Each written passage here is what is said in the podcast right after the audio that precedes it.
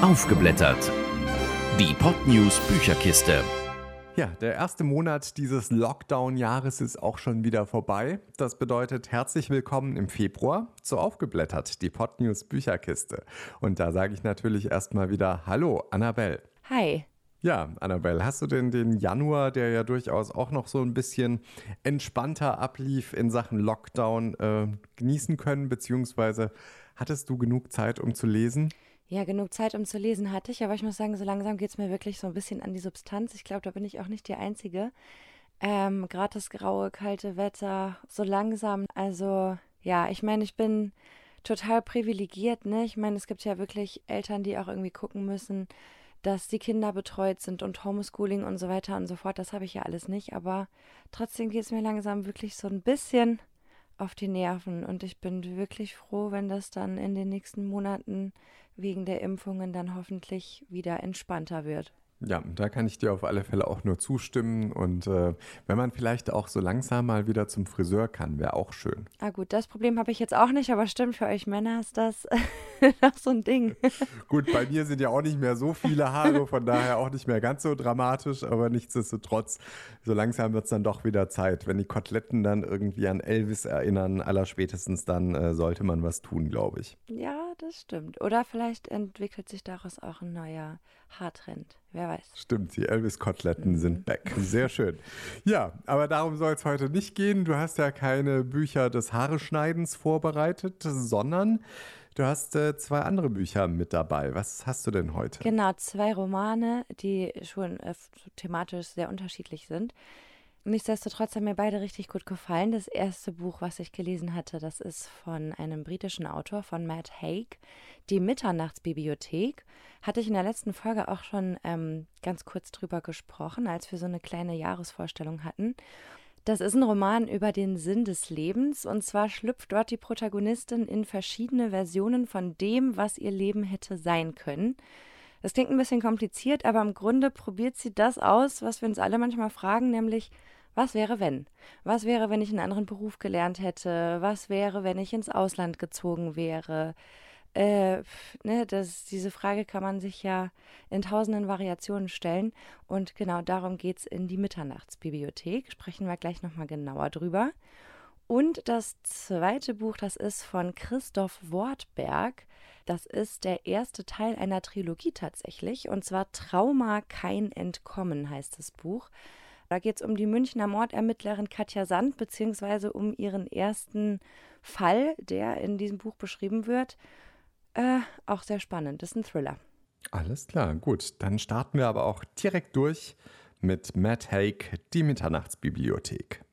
Reingeschnuppert. Ja, das Buch ist ja tatsächlich ganz frisch erschienen. Um was geht's denn da nochmal so in Kurzform? Du hattest ja schon angedeutet, es geht um den Sinn des Lebens. Was bedeutet das denn? Ja, genau. Also es ist jetzt direkt zum Start in den Februar erschienen, also ganz, ganz frisch bei Drömer. Und der soll, glaube ich, also so habe ich das Buch verstanden, Mut machen. Das ist ein Roman, der ja dem Thema Depression behandelt und eben mit der Frage, ja, was wäre, wenn ich im Laufe meines Lebens andere Entscheidungen getroffen hätte? Die Protagonistin des Romans, habe ich ja eben schon mal kurz angedeutet, Nora, durchlebt nämlich genau das. Äh, die Geschichte hat allerdings schon einen traurigen Hintergrund. Also der Anfang des Buches, der ist schon nicht sonderlich erbauend, weil Nora ist schwer depressiv und sieht in ihrem Leben keinen Sinn mehr. Und im Laufe eben dieser Depression und der Entscheidung, die sie ähm, durch diese Depression trifft, hat sie eben die Chance, in der Mitternachtsbibliothek andere Versionen ihres Lebens auszuprobieren. Ich glaube, so lässt sich das gut runterbrechen. Und ja, das Thema Depression, das ist sowieso so ein Thema, dem sich der Autor auch in seinen anderen Büchern widmet. Okay, bevor wir uns dann gleich mit dem Sinn des Lebens genauer befassen, wollen wir jetzt erstmal mehr über den Autor Matt Haig erfahren. Der Autor. Ja, Annabelle, wer ist denn Matt Haig? Uh, Matt Haig ist britischer Autor und Journalist und er hat selbst Erfahrungen mit Depressionen und Angststörungen und das verarbeitet er auch in seinen Büchern. Bisher hat er zwei Romane und zwei Sachbücher veröffentlicht, die sich ja ganz grob damit beschäftigen.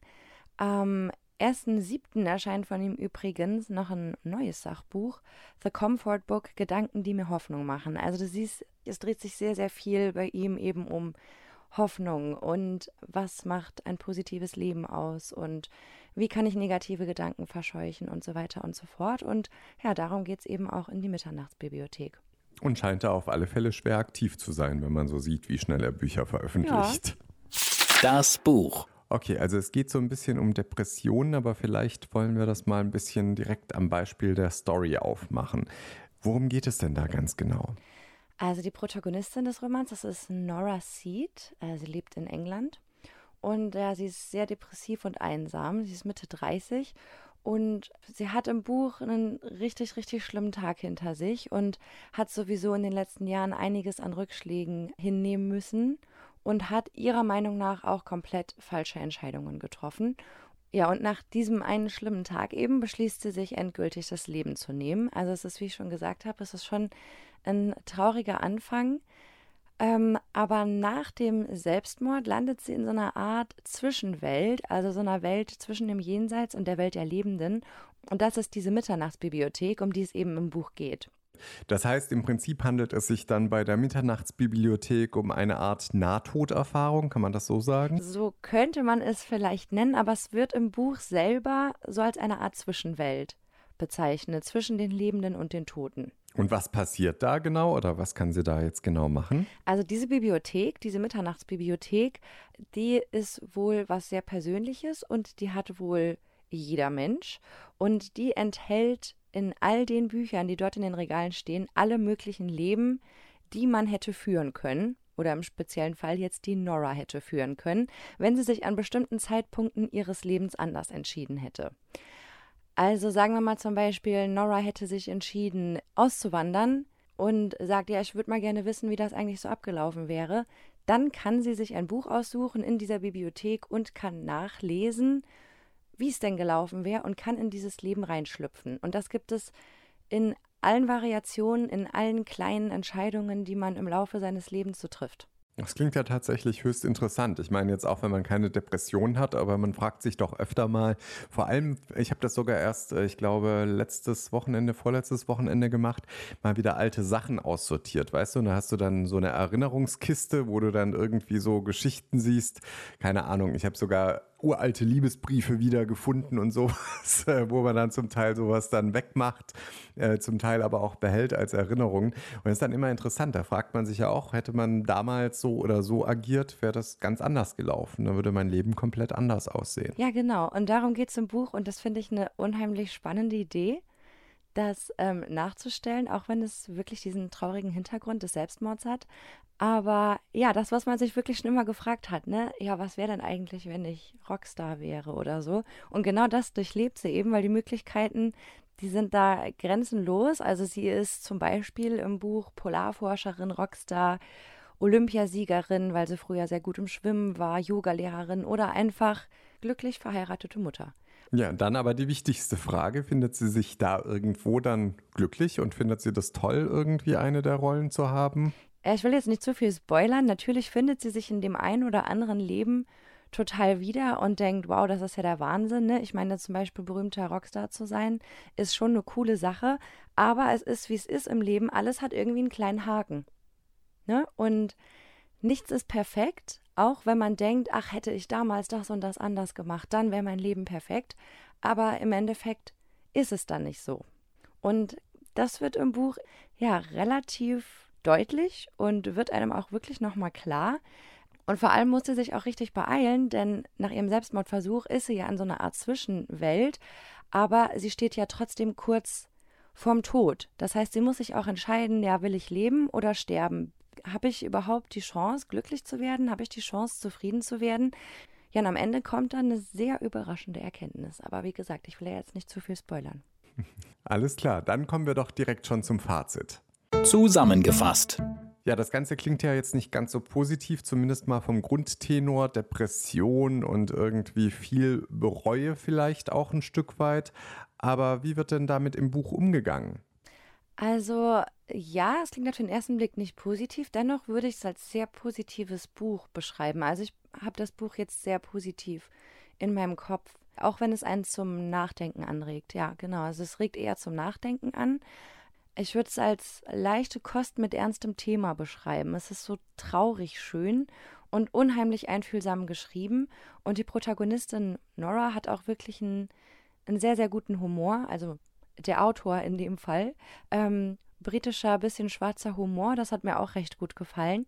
Also auch wenn der Anfang, der sich sehr mit dem Thema Selbstmord und ich habe alles falsch gemacht und ich will nicht mehr leben und ich bin so einsam befasst, ist es, wie gesagt, doch ein sehr, sehr schönes Buch, das einen zum Nachdenken bringt und vor allem so ein bisschen den Blick fürs Wesentliche schärft. So, worauf kommt es eigentlich an im Leben und wo sehe ich gute Dinge vielleicht nicht und gebe Negativen zu viel Raum und ja, wie kann ich das ändern? Also an welchen Stellschrauben könnte ich denn drehen, um vielleicht auch mein eigenes Leben so in einem anderen Licht zu sehen und die Dinge so anzunehmen, wie sie sind und die Entscheidungen, die man selbst getroffen hat, die anzunehmen.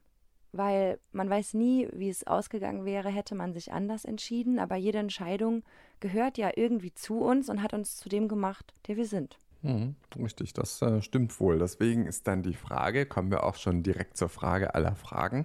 Wir haben ja immer zehn Lesezeichen zu vergeben. Zehn Lesezeichen ist super. Null Lesezeichen oder ein Lesezeichen wäre jetzt nicht ganz so gut. Deswegen die große Frage, wie viele Lesezeichen gibst du denn äh, für das Buch Die Mitternachtsbibliothek? Die Mitternachtsbibliothek bekommt neun von zehn Punkten. Wow, das klingt gut. Es ist ein wirklich sehr lebensbejahendes Buch und ich kann mir auch vorstellen, dass es, falls sich jemand so in so einer kleinen Krise befindet, dass es auch hilfreich sein kann. Und ich finde die Idee dahinter einfach unheimlich interessant, dieses ja, komm, ich schlüpfe einfach mal in andere Leben rein und guck, wie es hätte sein können. Ähm, weil das haben wir uns ja alle irgendwie schon mal gefragt, ne? Was wäre, wenn? Richtig, zumal es eben nicht nur andere Leben sind, sondern potenzielle eigene Leben praktisch. Das ist ja tatsächlich, klingt wirklich spannend. Gut, damit haben wir das soweit schon mal geklärt. Ähm, dann haben wir noch ein Buch und zwar wird es jetzt richtig spannend und zwar Christoph Wortberg, Trauma, kein Entkommen. Klingt schon irgendwie ein bisschen düster. Ich habe schon ein bisschen Angst. Reingeschnuppert. Du hast ja schon erzählt, es geht um einen Thriller. Erscheint erst im Laufe des Monats, äh, wenn ich das richtig gesehen habe, ist noch gar nicht auf dem Markt derzeit. Und ähm, ja, vielleicht willst du uns da mal ganz kurz so ein bisschen mitnehmen, um was es dabei geht bei Trauma kein Entkommen. Ja, ich durfte schon mal vorab reinlesen und das ist auch wirklich super spannend. Also es ist, wie gesagt, der erste Teil einer Trilogie. Es geht um die Münchner Mordermittlerin Katja Sand und um zwei ja, mysteriöse Selbstmorde. Gleichzeitig lernen wir natürlich die Ermittlerin besser kennen und die muss sich neben dem Auflösen der Mordfälle auch noch mit ihren persönlichen Problemen auseinandersetzen. Ich habe das so verstanden, dass es jetzt auch tatsächlich das erste richtig große Werk von Christoph Wortberg ist. Ähm, er hat bisher einige Jugendromane geschrieben und 2007 einen Kriminalroman veröffentlicht. Und jetzt kommt eben die Traumareihe. Okay, dann sind wir mal gespannt, was der Autor ansonsten so macht. Der Autor. Ja, wer ist denn dann Christoph Wortberg, wenn er bislang noch nicht so sehr in Erscheinung getreten ist durch das Bücherschreiben? Ja, Christoph Wortberg lebt in Köln. Er ist ausgebildeter Schauspieler, hat am Theater und im Fernsehen gespielt und ist Hörbuchsprecher. Was ich ganz lustig fand, der ein oder andere kennt ihn vielleicht aus dem Fernsehen und zwar aus der Serie Lindenstraße. Hast du das geguckt früher?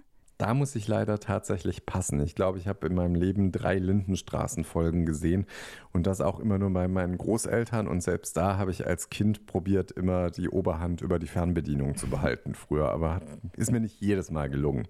Also ich habe es tatsächlich geguckt, immer früh mit meinen Eltern. Und er hat früher den Sohn vom Arzt Frank Dressler gespielt. Das heißt, alte Lindenstraßen-Fans, ähm, die kennen den auch tatsächlich. Ähm, ist aber jetzt auch schon, glaube ich, bestimmt weiß ich nicht, 25 Jahre her oder so, als er den gespielt hat. Wow. Ähm, genau, aber daher könnte man ihn kennen. Ähm, er schreibt aber jetzt seit einigen Jahren ähm, Drehbücher mit, und zwar für den Tatort, den Kölner Tatort, die Wache und so weiter. Er hat also Erfahrung im Genre und ich finde, das merkt man auch. Es ist sehr anschaulich und bildhaft geschrieben, das Buch. Und es, also es hat schon so ein bisschen Tatort-Flair. Das Buch. Gut, wir haben gehört, es ist der Start einer Trilogie. Jetzt wollen wir aber mal ein bisschen in die Story eintauchen. Mhm. Also die Protagonistin und ja, so Dreh- und Angelpunkt der Story ist die Mordermittlerin Katja Sand, hatte ich ja schon erwähnt. Sie lebt in München, ist alleinerziehende Mutter und ermittelt mit ihrem Partner, das ist der Rudi Dorfmüller heißt er, in verschiedenen Fällen und muss sich nebenbei noch so ein bisschen mit ihrer Teenager-Tochter auseinandersetzen und die steht mit ihrer Mutter ziemlich auf Kriegsfuß. Ja, sie liebt ihren Job äh, und sie lebt auch wirklich für ihren Job. Ja, mit ihrem Partner Rudi versteht sie sich auch wirklich gut. Die beiden arbeiten wirklich gut zusammen. Und in diesem ersten Buch der Trilogie geht es um einen sehr mysteriösen Fall. Ein ehemaliger Marinesoldat hat sich selbst umgebracht. Jedenfalls sieht es ganz danach aus. Aber die Umstände sind sehr mysteriös und Katja Sand ist sich nach Unterhaltungen mit Angehörigen sicher, dass mehr dahinter stecken muss. Auch die Umstände, das ist alles wirklich sehr komisch und ja, es sieht nach Selbstmord aus, weil keine Gewalteinwirkungen zu sehen sind. Aber sie denkt irgendwie, irgendwas ist da komisch dran. Aber die Ermittlungen, die sind sehr, sehr schwierig, weil Politik und Bundeswehr, es ist ja ein ehemaliger Marinesoldat, wollen weitere Ermittlungen verhindern, um den Ruf der Truppe nicht zu schädigen. Aber Katja und ihr Partner, die ermitteln trotzdem weiter. Ah, jetzt erinnere ich mich. Ich glaube, das hatten wir auch schon mal ganz kurz im letzten Podcast, wo ich gemeint genau. hatte, ähm, das ist so ein bisschen wie bei einer Frage der Ehre, wo es ja im Prinzip um Guantanamo Bay geht und wo es auch darum geht, dass äh, es da eine Geschichte gibt, ähm, die da aufgeklärt werden muss und äh, daraufhin im Prinzip, ähm, ja, sage ich mal, auch ganz viel von politischer Seite blockiert wird und eben auch von den Marines da, ähm, dass eben nicht alles ganz genau ermittelt werden kann. So ein bisschen scheint es ja in die Richtung zu gehen, wenn ich mir das hier so anschaue. Ja, ich will jetzt nicht so viel dazu sagen. Ich will nämlich nicht so viel verraten, aber genau. Ähm, es geht in die Richtung. Es bleibt auch nicht bei diesem einen Toten. Es wird nämlich kurz darauf in einem Waldstück noch ein weiterer Toter entdeckt. Und Katja vermutet einen Zusammenhang zwischen den beiden Fällen. Die Verbindung ist nicht sonderlich offensichtlich, aber auch hier, es sieht nach Selbstmord aus, aber irgendwas ist komisch an der Sache. Und vor allem haben die beiden eins gemeinsam. Sie haben ein Trauma erlitten, das sich in der Art und Weise, wie sie zu Tode gekommen sind, widerspiegelt. Deswegen auch der Titel Trauma. Also es geht hier wirklich auch sehr viel um ja das Thema Trauma von der ja, psychologischen Warte her. Also es wird erklärt, es kommt ein Psychologe zu Wort, der auch im Roman eine wichtige Rolle hat. Und ja, darum geht's. Das sind diese beiden Mordfälle. Wie gesagt, ich finde es immer so schwierig bei solchen Thrillern und gerade solchen Kriminalfällen, dass man da nicht so viel verrät. Deshalb lasse ich das jetzt erstmal. Auf jeden Fall mhm. muss ich Katja dann neben diesen Ermittlungen, die ja wirklich nicht ganz einfach sind, also das Leben wird ihr wirklich schwer gemacht, muss sie sich auch noch mit ihrer eigenen Vergangenheit auseinandersetzen, weil irgendwie hat sie wohl selbst traumatische Erfahrungen gemacht man weiß aber nicht genau, was passiert ist. Es gibt nur ganz, ganz vage Hinweise in so einer Art ja, Backflashs.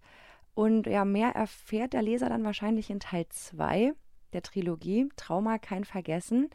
Der Teil erscheint dann auch im August dieses Jahres. Also man muss gar nicht so lange warten. Aber ja, es bleibt. Ja, das geht schnell. Relativ viel offen, muss ich sagen. Okay, also das heißt, man muss schon die Trilogie auch weiterlesen, damit das Ganze dann wirklich sozusagen im Gesamtkontext steht. Genau, also die Fälle selbst, die werden gelöst. Ich gehe mal davon aus, dass es dann in Teil 2 einen neuen Fall gibt. Aber diese ganze Hintergrundgeschichte, Katja Sand selbst, die wird doch nicht ganz aufgelöst im ersten Teil. Also das bleibt auf jeden Fall spannend. Zusammengefasst. Und damit kommen wir auch schon zum Fazit. Annabelle, wie fandest du denn Trauma kein Entkommen? Ich habe am Anfang ein bisschen gebraucht, um reinzukommen, aber dann fand ich es wirklich unheimlich spannend, was ich sehr positiv finde, was nicht in allen Kriminalthrillern der Fall ist, ähm, was manche Leute besonders gut finden, aber ich halt eben nicht. Es ist nicht zu brutal geschrieben und es, also es wird nie so richtig gory oder zu blutig. Weißt du, wie ich meine? Es sind zwar einige Szenen, bei denen man schon schlucken muss, bei denen man denkt so, okay, aber es ist jetzt nie zu brutal. Und das finde ich immer ganz gut. Also es ist so ein, ja, so Psychothriller. Das ist ganz cool. Und vor allem, die Geschichte hat einen wirklich überraschenden Twist. Also wirklich, damit rechnet man am Anfang überhaupt nicht. Anfangs denkt man, der Fall ist relativ klar. Man muss jetzt irgendwie nur noch äh, jetzt verfolgen, ne? wie ging das jetzt alles vonstatten. Aber es kommt dann am Schluss doch ganz, ganz anders, als man denkt, muss ich sagen. Okay, also das heißt, äh, ein Buch, was man auch abends gut lesen kann oder muss man da manchmal, träumt man danach vielleicht schlecht? Nee, so schlimm ist es nicht, oder? Nee, Wenn du deshalb. sagst, also man so kann es sehr, sehr so. gut Ja. abends im Bett. Ich habe es auch abends im Bett gelesen. Ähm, das meine ich. Also es ist nicht zu blutig. Es ist schon spannend, aber jetzt auch nicht zu aufwühlend, dass man nicht schlafen könnte. Äh, gegen Ende ist es so ein bisschen zu dramatisch und filmreif für meinen Geschmack. Aber man sieht hier halt, glaube ich, einfach den Hintergrund des Autors als Drehbuchautor. Ne? Also in Tatort und Co. wird es ja oft ähnlich dramatisch. Also ich glaube, es ist gerade für Tatort-Fans eine gute Sache. Gut, und damit kommen wir zum Fazit des Buchs. Äh, Zehn Lesezeichen hast du zu vergeben und ich bin gespannt, ob du Tatort-Fan bist. Tatort-Fan bin ich tatsächlich nicht. Also ich gucke den eigentlich wirklich nie. Aber das Buch fand ich nichtsdestotrotz ähm, super spannend. Acht von zehn Lesezeichen kriegt's. Na, das ist doch ordentlich, sehr gut. Ja, ich würde nämlich auch den zweiten Teil lesen wollen. Äh, die Fälle werden zwar aufgeklärt, wie gesagt, aber die Storyline um Katja Sand ist noch nicht abgeschlossen. Und ich finde, das macht neugierig. Und ja, genau, also das Buch ist nicht abgeschlossen. Man muss noch weiterlesen. Deshalb bin ich jetzt schon gespannt auf Teil 2. Na, ich sehe schon, wir werden uns wahrscheinlich im August darüber dann nochmal unterhalten. Ja, Sehr gut, da dann über den nächsten Teil. Alles klar. Sehr schön. Dann haben wir es auch für heute schon. Zwei Bücher haben wir wieder geklärt. Nee, zwei Bücher haben wir. Zwei Bücher haben wir wieder besprochen und ähm, ja, dann äh, bin ich mal gespannt, äh, was uns der März so bringt. Jetzt hoffen wir erstmal gemeinsam auf ein vielleicht baldiges Ende des Lockdowns. Gut, Mitte Februar gehe ich ja eher nicht von aus, aber wir schauen mal. Wir hoffen das Beste und äh, gucken mal, wie es dann aussieht. Im März ist es bestimmt schon wieder etwas entspannter. Hoffe Ich hoffe, ne, dass zumindest so ein paar Lockerungen kommen. Gerade für die ganzen Betriebe. Das wäre schon gut. Naja, wir werden sehen. Ja, alles klar. Wir, aber, nee, 3, 2, 1. Aber du hast dadurch auf alle Fälle die Möglichkeit, weitere schöne Bücher zu lesen, herauszusuchen. Und ich bin schon sehr gespannt, was dann in diesem Monat sozusagen bei dir auf dem Schreibtisch, auf dem Nachttisch und wo auch immer landet. Darüber wirst du uns dann wieder im März aufklären. Ich freue mich drauf. Ganz genau, ich freue mich auch. Bis dann erstmal, das war's mit Aufgeblättert, die Podnews Bücherkiste und wir hören uns dann wieder Anfang März. Bis Ganz dahin. Genau. Tschüss. Tschüss. Aufgeblättert. Die Podnews Bücherkiste. Jeden ersten Mittwoch im Monat neu. Alle Folgen und weitere Podcasts auf podnews.de und allen wichtigen Podcast-Portalen. Mehr fürs Ohr.